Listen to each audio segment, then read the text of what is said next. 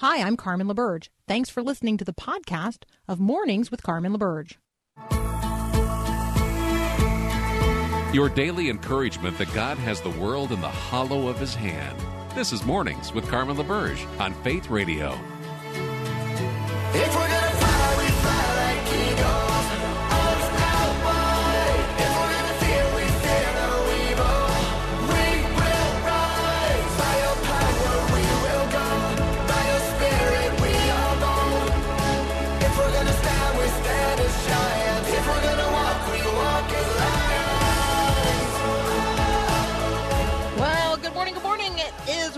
The 17th of November. If you haven't done so already, please, please, please spend some time in the Word of God. Where in the Word are you today? Took us like, I don't know, three weeks uh, in our evening study to get all the way to the fifth chapter of the book of Hebrews, but that's where in the Word uh, I am. So there you go. Where in the Word are you today?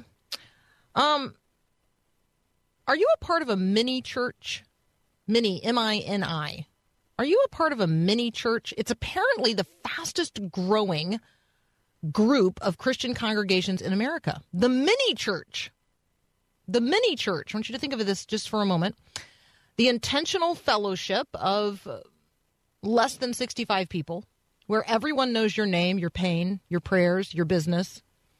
Are you a part of a mini church. I was reading the Fact 2020 survey results. That's a faith communities um, survey that takes uh, place each and every year from faith communities today. And you know, I'm reading this this survey and I'm saying, wow, that's a lot of little churches. Maybe that is where we're headed. Uh, and so when you think about why the mini church might be the latest trend in American religion. Um, I suspect your answer to that question, you know, there might be a COVID answer to that question. There might also be a, a, community demographic answer to that question. The demographics of your community may have changed. There may be a church life cycle answer to that question. Um, there may be a church planting answer to that question. There may be an answer to that question that has something to do with the depth of relationships that we know are required to really grow in faith and serve in faithfulness alongside other Christians.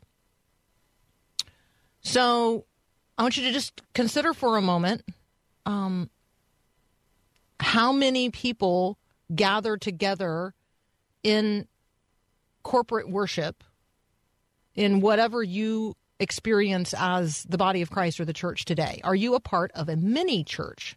There's actually a mini church movement. I don't know that everybody that's in a mini church thinks of it as a mini church movement because a lot of people are looking around and, you know, they feel like half their congregation is gone. You know, they had 150 people a few years ago. They, they remember that, and now they look around and there's fewer than 50 people, maybe and they're lamenting that. And I guess what I'm suggesting is maybe it's not a bad thing. Maybe it's the thing that, in the midst of the times in which we live, uh, makes the whole experience of being a part of a body more real. I mean, how many people can you really know? How many people in those megachurches um, do you really know? Well, megachurches, even large churches, um, are very, very intentional about small group or community group ministry, being sure that the big church is experienced at a small level where people know your name, they know what's going on in your life, they're praying for you, they know your kids, they know the challenges that you're facing,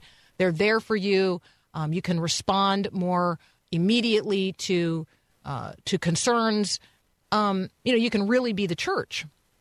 The church really being the church, not only that we are um, being discipled in the Word of God and that the Word of God is being uh, handled appropriately, rightly, but that we are the body of Christ in terms of like the family of faith. So I want you to just ask yourself Am I a part of a mini church? Have I thought about my church that way? What does the church that I'm a part of look like today? What did it look like in the past? And what might that mean for the need for planting lots and lots and lots of little churches? Lots and lots and lots of little churches. What might that look like going forward here uh, in the United States of America? All right, uh, those are my thoughts and reflections on the topic of the mini church, which is apparently the fastest growing group of Christian congregations in America. Are you a part of a mini church? All right, next up, we're going to talk about the economics of Thanksgiving. Yep, that's up next here on Mornings with Carmen. You want to go where everybody knows your name.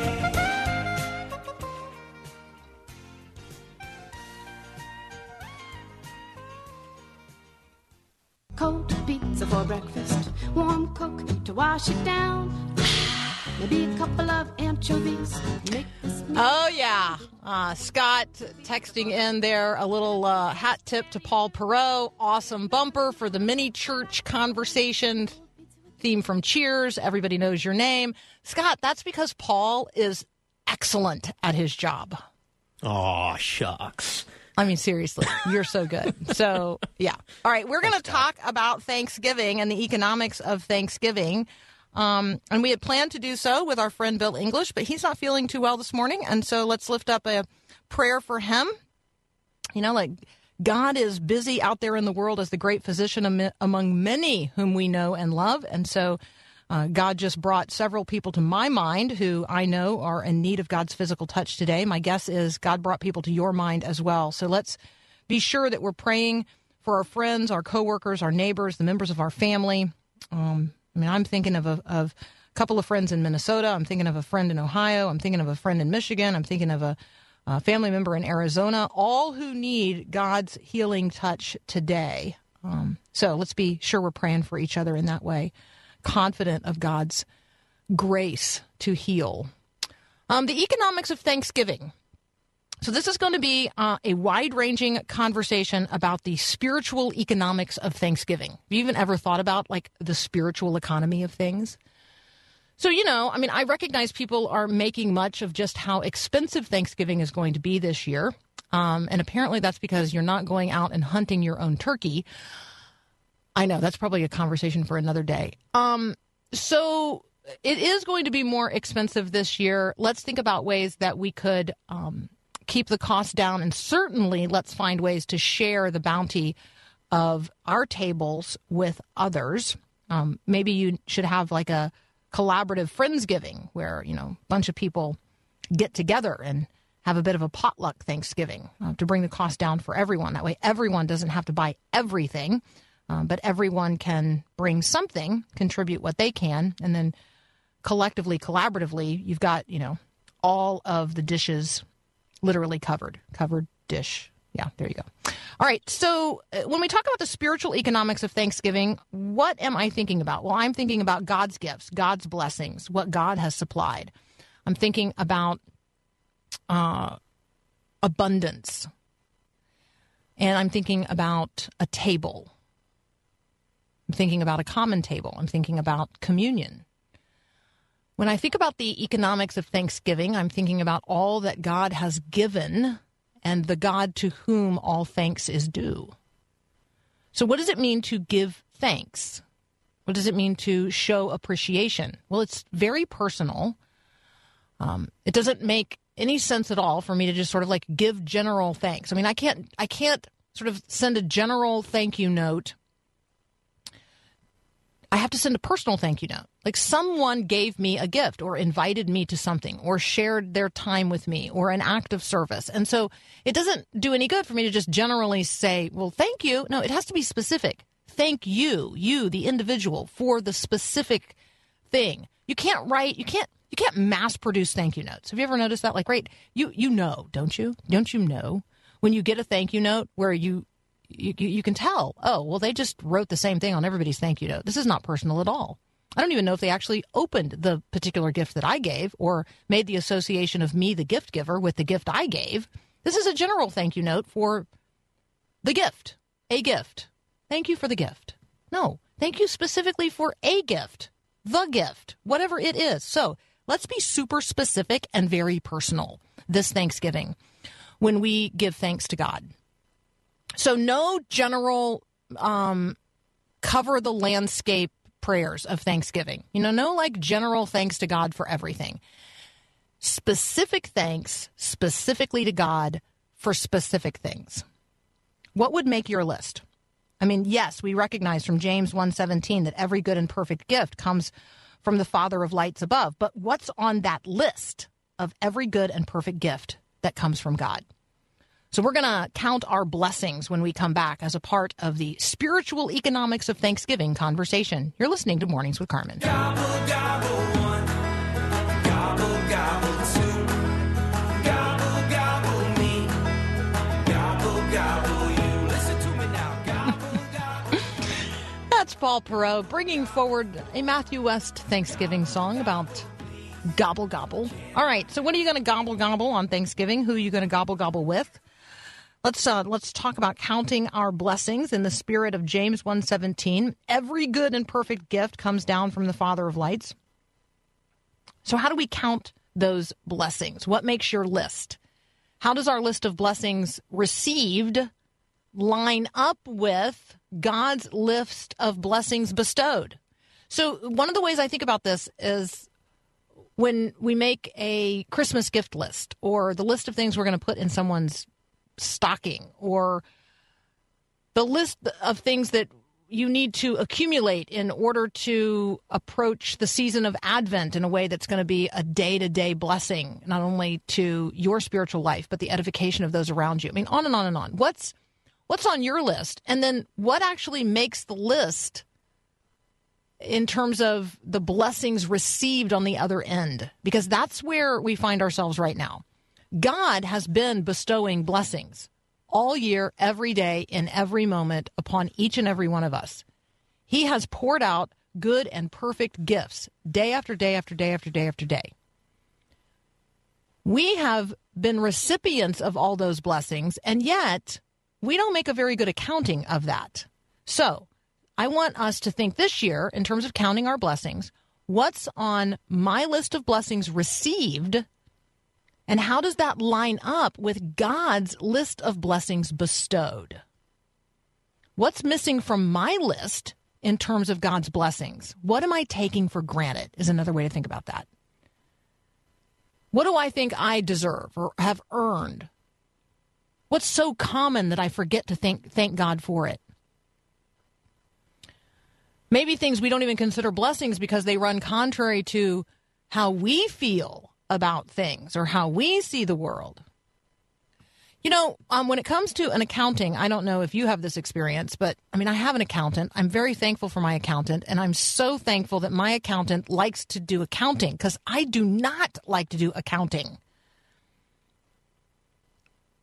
When we do accounting at this time of year, when we count our blessings, I mean, let's make an account.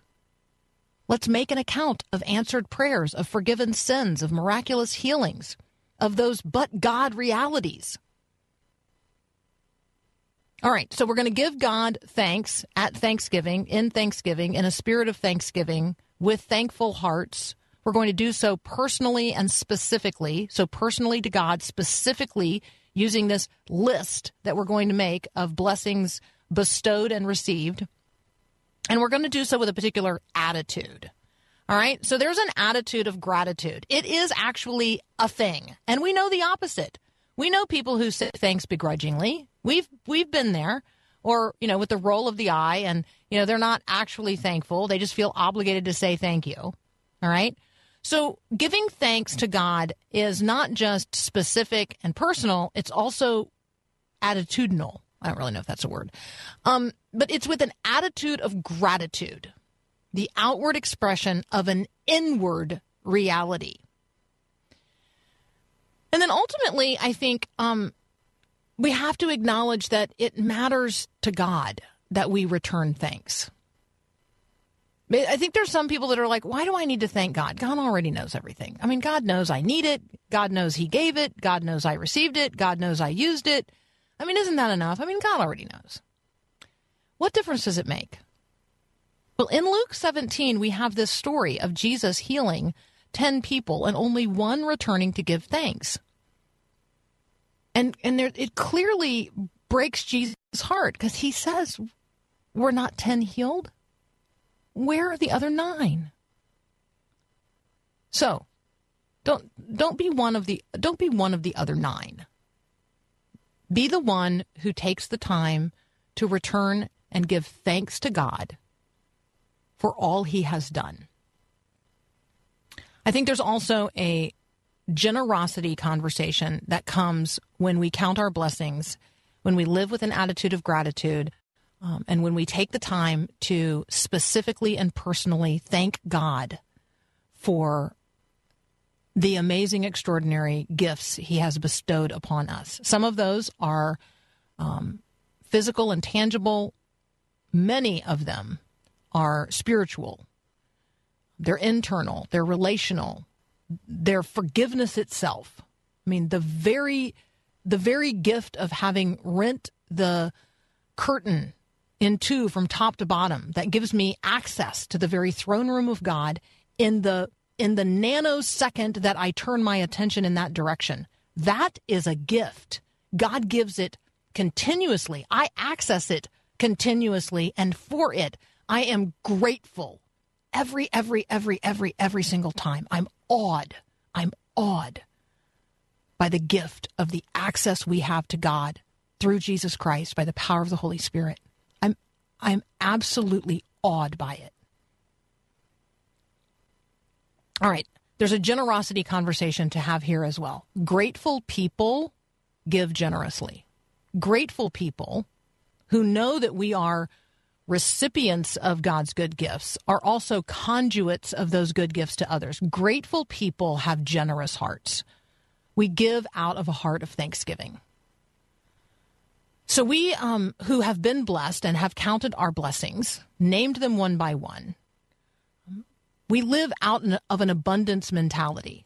Like right because the the one from whom all blessings flows never runs out.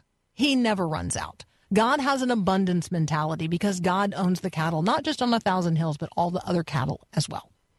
So there's a generosity conversation. There's a there's a conversation to be had here at Thanksgiving about sowing back into the lives of others from the relative abundance that we enjoy. So whatever access you have to resources, consider that, you know, a stewardship conversation.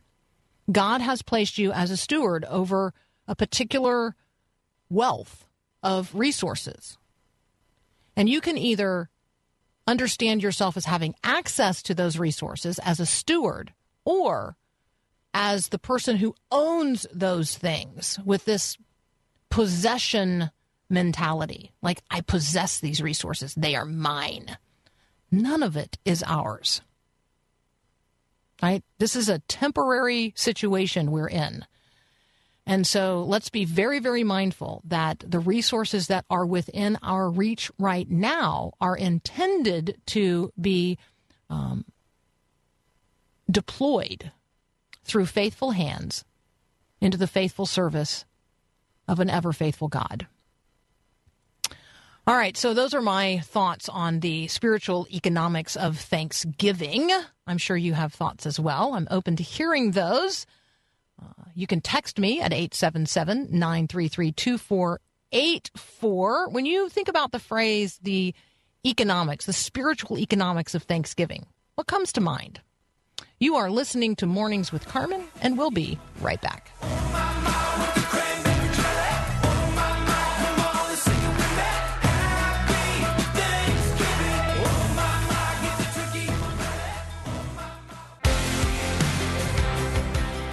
All right, let me invite you into uh, a moment of prayer right now for a fellow listener who is trusting God for his good and perfect provision for the replacement of a vehicle that was totaled in an accident last week. Yeah, we know um, the goodness of God and we know his desire to bless. And so pray with me. Father, we, uh, we lift up Deborah right now. We thank you for protecting her body from physical injury, um, we thank you for your provision of transportation. And Father, we just ask boldly right now as a community of believers, one in the Spirit, that you would provide a replacement vehicle. You are gracious to give, and you know Deborah's need. And we thank you in advance for the way in which you intend to answer this prayer. In Jesus' name, amen.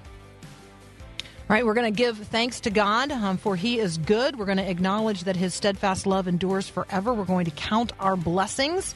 Um, we're going to count it all joy. We are going to present our requests and our desires to Him because He is faithful. He is faithful to answer.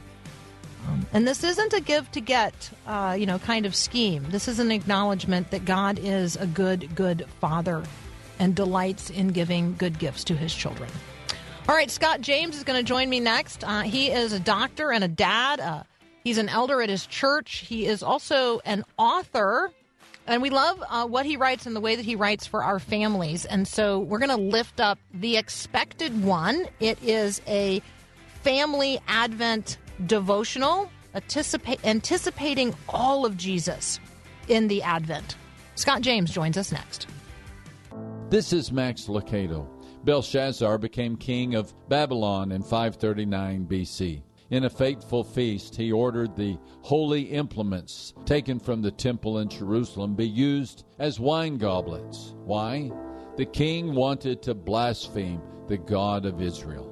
His irreverence did not go unnoticed. Out of the sleeve of the night, a mysterious hand came into view. The finger of the hand carved a message into the plaster. Belshazzar trembled so much he collapsed. His astrologers and diviners could not interpret the message, so Daniel was summoned. At the precise moment he was explaining the prophecy of the end of the king's reign, the Medo Persian armies were preparing to take the city. The takeover was fast. The mighty nation of Babylon collapsed. Belshazzar was killed. Our God is a just God.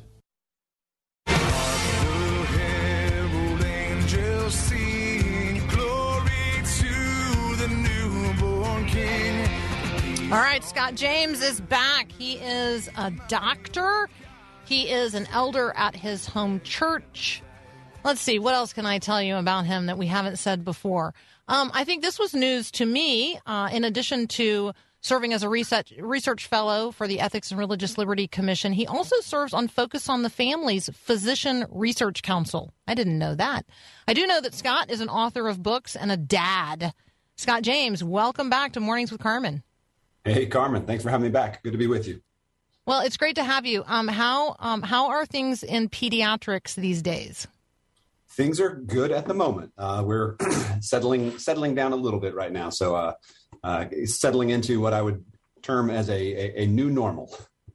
Good. Well, that's good to hear. All right, so um, settling in is not what we're doing in relationship to the holiday season. In fact, we are all getting necessarily unsettled in order that we can, you know, ramp up for all of the hustle and bustle of the holiday season. And I think that's why our conversation about Advent and preparing ourselves and our families for Advent is so important. Tell us about the expected one, anticipating all of Jesus in the Advent. The expected one is a an Advent devotional uh, that really is geared towards that that aspect that you mentioned, preparation. So uh, I, I'm of the nature that if I uh, am celebrating and uh, feasting and partying kind of for a prolonged period of time, I get worn out and, and things, I begin to take things for granted, right? The celebration sort of loses its shine if I'm always in celebration mode. So when I approach Christmas and when I was thinking about how to shepherd my family to approach Christmas, uh, I kind of this this concept of Advent, which is an, an old concept in, in church history, is just basically the season of fasting before the feast. And so that season of preparation, spiritual preparation, looking forward to the coming celebration, uh, is just an opportunity to, to take some personal reflection and to be thinking about just that baseline need that we have. So, why is Christmas so amazing and worth celebrating? Well, it's because of the desperate need that I have for a Savior. And so, uh, taking that season of Advent, that season of preparation, where I sort of reflect on my need for a Savior and the promises of a coming Savior, uh, I, I find that that sort of helping my family focus on that not in a doom and gloom sort of way, but just in a, a, a prepar- preparatory fashion, uh, it makes Christmas morning shine so much brighter because you're kind of sort of coming through that fast, and then the feast is just marvelous. So the expected one is, is a, a relatively straightforward and simple devotional uh, book. It's primarily designed for families, but it can be used by anyone. And it leads you through Old Testament passages with just sort of reflections that trace the thread of the coming Messiah all through the Old Testament, uh, then highlighting his glorious arrival on Christmas morning. All right, so I'm just going to open to December the 9th, which hmm. features Malachi chapter 3, verse 1. And so the reading is, and I'm reading from the expected one, anticipating all of Jesus in the Advent. And yes, we're giving copies away today. So if you want to text the word book to 877 933 2484, you can enter that drawing. All right, so on December the 9th, we have Malachi chapter 3, verse 1.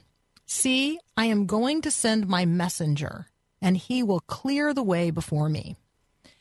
And then um, Scott writes this God promised that he would send a messenger ahead of the rescuer in order to help God's people recognize him. The messenger would announce his arrival. When the time actually came, the messenger would proclaim, Look, the Lamb of God who takes away the sin of the world, which is a reference to John chapter 1, verse 29. And so we turn the page and we have these connecting questions to ask with our kids. Why do you think God sent a messenger to tell people what uh, that the Savior had come? And then, Scott, you so generously provide an answer for the parent because it totally occurs to me that we now live in a generation where parents want to do this, but parents weren't raised in families who did this. And so, if only the question is on the page and the answer isn't provided to the parent, we don't really necessarily know what we're going for. Um, and so, in answer to the question, why do you think God sent a messenger to tell people that the Savior had come? Scott offers this He wants people to be saved. So he made sure to tell them clearly that their Savior, Jesus, had arrived. And then you ask your kids, who was this messenger? The answer, John the Baptist. And then you reflect. What, uh, who do you know that needs to hear the good news of Jesus, the Lamb of God who takes away our sin? What is keeping you from being God's messenger to them? And then there's a prayer point as well. Ask God to give you the heart of a messenger Ask Him to empower you to tell His story to all who need to hear it. And I would then say um, the soundtrack for that page might be "Go Tell It on the Mountain." So, um, um, so uh, there's a rhythm to the way that you've designed these. I, um, I just recognize that you know we have a generation of parents who were not raised in homes where this was the rhythm of Advent um, or the rhythm of preparation. They don't they don't necessarily know how to ask their children questions about these texts and they're not certain of the answers. And so I just really appreciate that you've made it plain and simple and beautiful. Thanks. I, I, definitely recognize that as well. That there are a lot of people who would be interested in this sort of uh, this idea of family worship or just uh, spending time in the Word together as a family. Uh, but that's that can be daunting. That that can kind of feel like uh, I know a lot of parents. I know I myself feel uh, ill-equipped for that sometimes. And so, even though I would have a good desire to do that, I would be kind of uh, not certain about how to go about it. And so, I really uh, I, I wanted to make this book as accessible as possible. So, I mean, the biblical truths there are hopefully profound and life changing. So I don't want to sell that short because the Bible is the center point. Uh, but the devotionals themselves are rather concise and straightforward and um, manageable, I guess I would say, because I think uh, a lot of times you, you have this ideal picture of, of you're going to gather around and spend time in the word together as a family and like 45 minutes later the kids are kind of bonking their heads against the wall because you're just droning on about you know something or reading way too long of a passage or something like that. It just becomes something that is not feasible. And so i, I wanted to make these uh, to, to where a family could manageably uh, dive into the word together in a, in a significant way and yet honestly, if you sort of go through these, they, they each day takes about 10 minutes. Uh, I will give a caveat each day takes about 10 minutes, unless you or your mm-hmm. kids uh, go on some beautiful tangent where you're tracing all kinds of amazing questions. And that's what happens uh, a lot of times is I gave those suggested answers because I want, you know, like you said, I want parents to kind of have a backstop. I want parents to be able to have, you know, if there's crickets when they ask the question, I want a parent to be able to have something that they can teach their kids in that moment. But what I find, honestly, is oftentimes my kids uh, answer above and beyond the little parentheses suggested answer that I have, and they're tracing threads in different directions. And we've been doing this exact uh, devotional. We've been doing this devotional in our family for over ten years now, because I wrote it for them a long time ago. And so now, over the years, as they've gotten into the rhythms and the habits of doing it, they're seeing connections they never saw before. They're kind of, you can just see these eureka moments. You know, each December we do this, some new layer clicks in their mind and in their heart. Uh, and they take my wife and I on these beautiful tangents uh, where they're tracing threads that I didn't even draw out in the book. So it's, it's really fun to watch. I love that. I love that. The book is The Expected One, anticipating all of Jesus in the Advent. The author is Scott James. He joins us now. We do have copies to give away. If you want to enter that drawing, text the word book to 877 933 2484. We'll be right back. Thou long expected Jesus,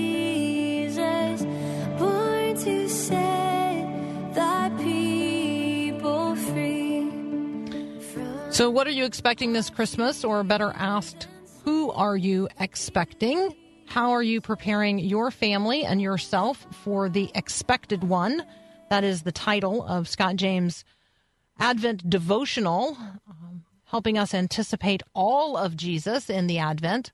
Um, Scott, you also uh, offer up the risen one because obviously Christmas only gets us so far in the conversation um, as people of faith. So, talk a little bit about the risen one. I do think, uh, as excited and as much as we celebrate Christmas, uh, one of the goals of the expected one was to sort of put it in context when we think of redemptive history, when we think of God's big rescue plan. So that's why the expected one spends so much time in the Old Testament, sort of pointing out all the different aspects of who Jesus was going to, to be. Like the promises were not just about a baby in the manger, the promises were about the righteous life that he would live and the death that he would die on our behalf and the resurrection and eternal reign that he would um, uh, perform. So uh, the the risen one was basically just sort of a, a thought of continuation. So now that we have unleashed the feast of Christmas morning. Uh, we enter into a, a, new season. We enter into Christmastide. We enter into uh, eventually Epiphany that goes into Lent that leads into Easter. So we've got this traditional church calendar that not everyone is familiar with, and that's cool, but it is essentially a roadmap that can help guide a family or help guide a person uh, just to think through who Jesus was and what he accomplished on our behalf. So the risen one is something that uh, I figure if a family has gotten into the habit of family worship and doing some devotionals throughout the month of December as they uh, uh, observe Advent, then I think why not just keep that going into the new year? And, and, so the risen one is a it's a instead of a daily devotional, it's a weekly devotional, and it's going to span a longer amount of time, and it's going to help uh, a family uh, have weekly devotionals in, in which they just basically sort of walk through uh, the life of Christ and his preparation for the cross, and then his accomplishment of our salvation on the cross, and then his res- resurrection and beyond as he unleashes the church with the power of his spirit. Uh, so, weekly devotionals, think of it as kind of a Lenten and Easter devotionals that a, a family can walk through.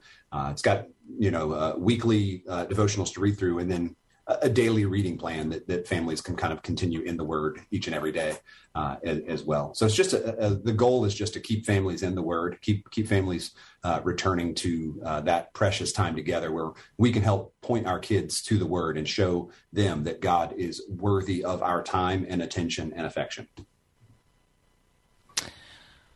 So, um, Scott, I want to go in a slightly different direction with our conversation today because I've been I've been thinking about having the opportunity to talk with you and just recognizing the incredible range of challenges faced by children today. And you know as a pediatrician as a dad as a church elder um, as a concerned christian you know when you when you sort of scan across the challenges um, desperate challenges in some cases that kids face here in the United States of America, but also around the world.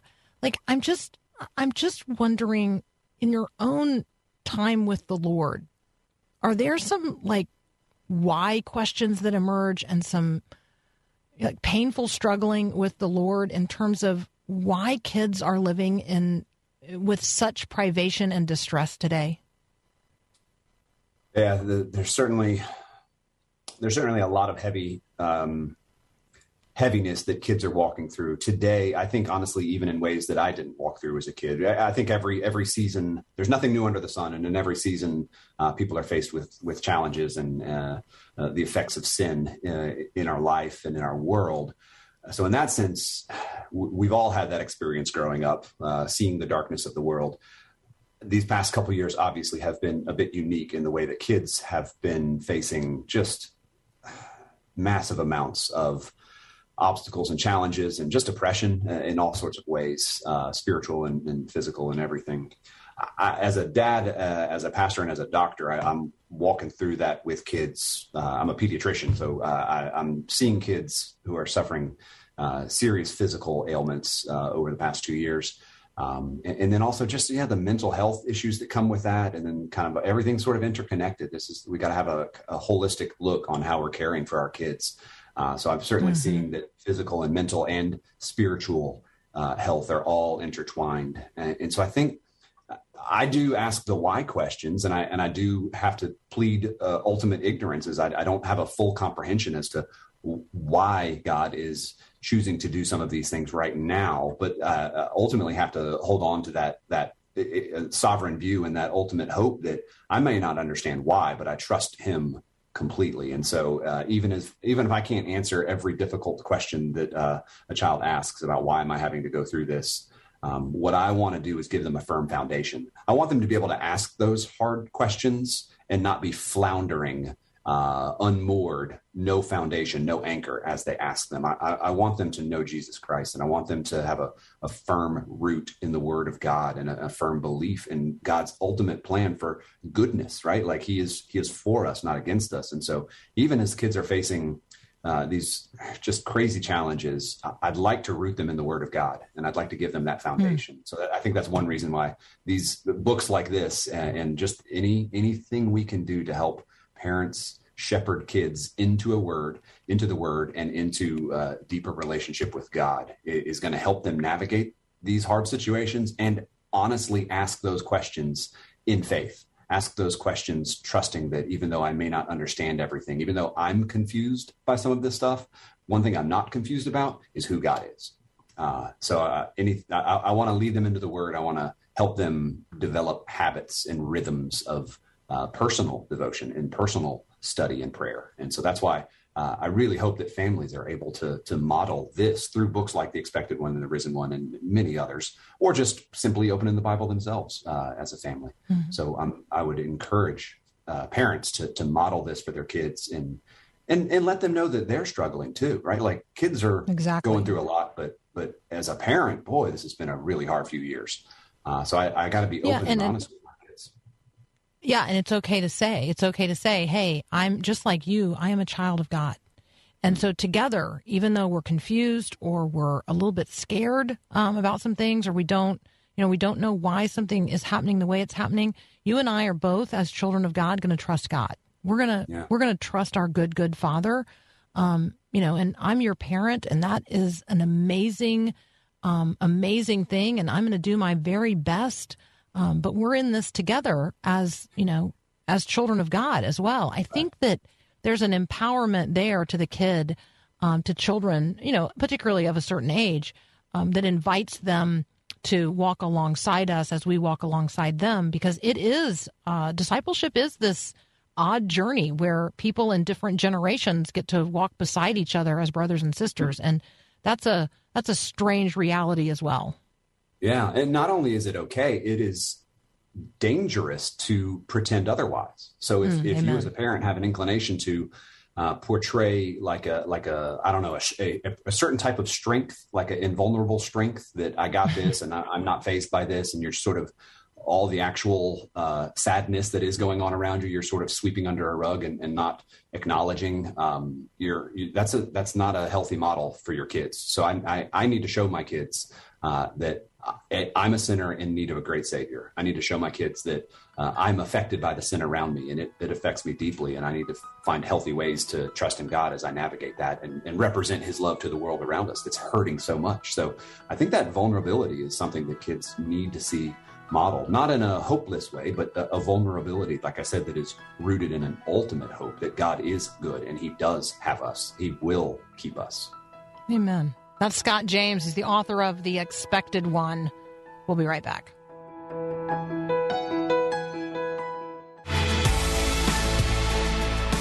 All right, what a joy to be with you today. Thank you so much. Let me encourage you to get into the Word of God before you get out there into the world that God so loves.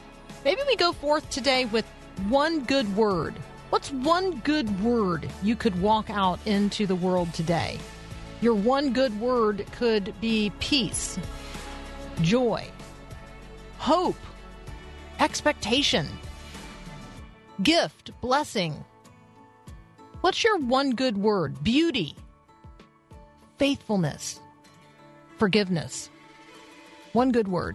Have a great day. God bless.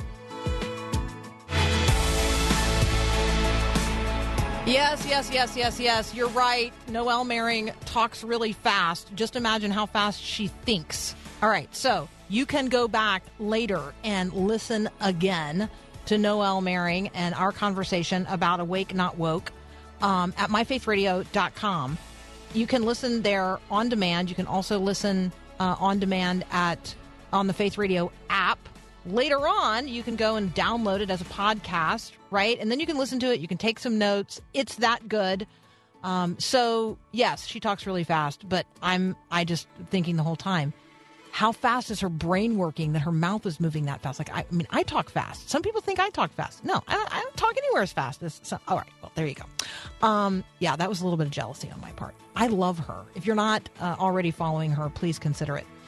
Okay, uh, we are going to go forth from these conversations to be Christ's ambassadors in the world that God so loves. We're going to apply the mind of Christ to everything that we encounter today, to every conversation, to every situation. We're going to be people of peace. We're going to sow peace in the world as ministers of the gospel. That is who we are, and we will live as none other. One of the things Noelle said is, you know, how powerful words are. Words change the world. One word in particular, and his name is Jesus. Have a great day, and God bless. Thanks for listening to this podcast of Mornings with Carmen LaBerge from Faith Radio. If you haven't, you can subscribe to automatically receive the podcast through iTunes or the Google Play Music app.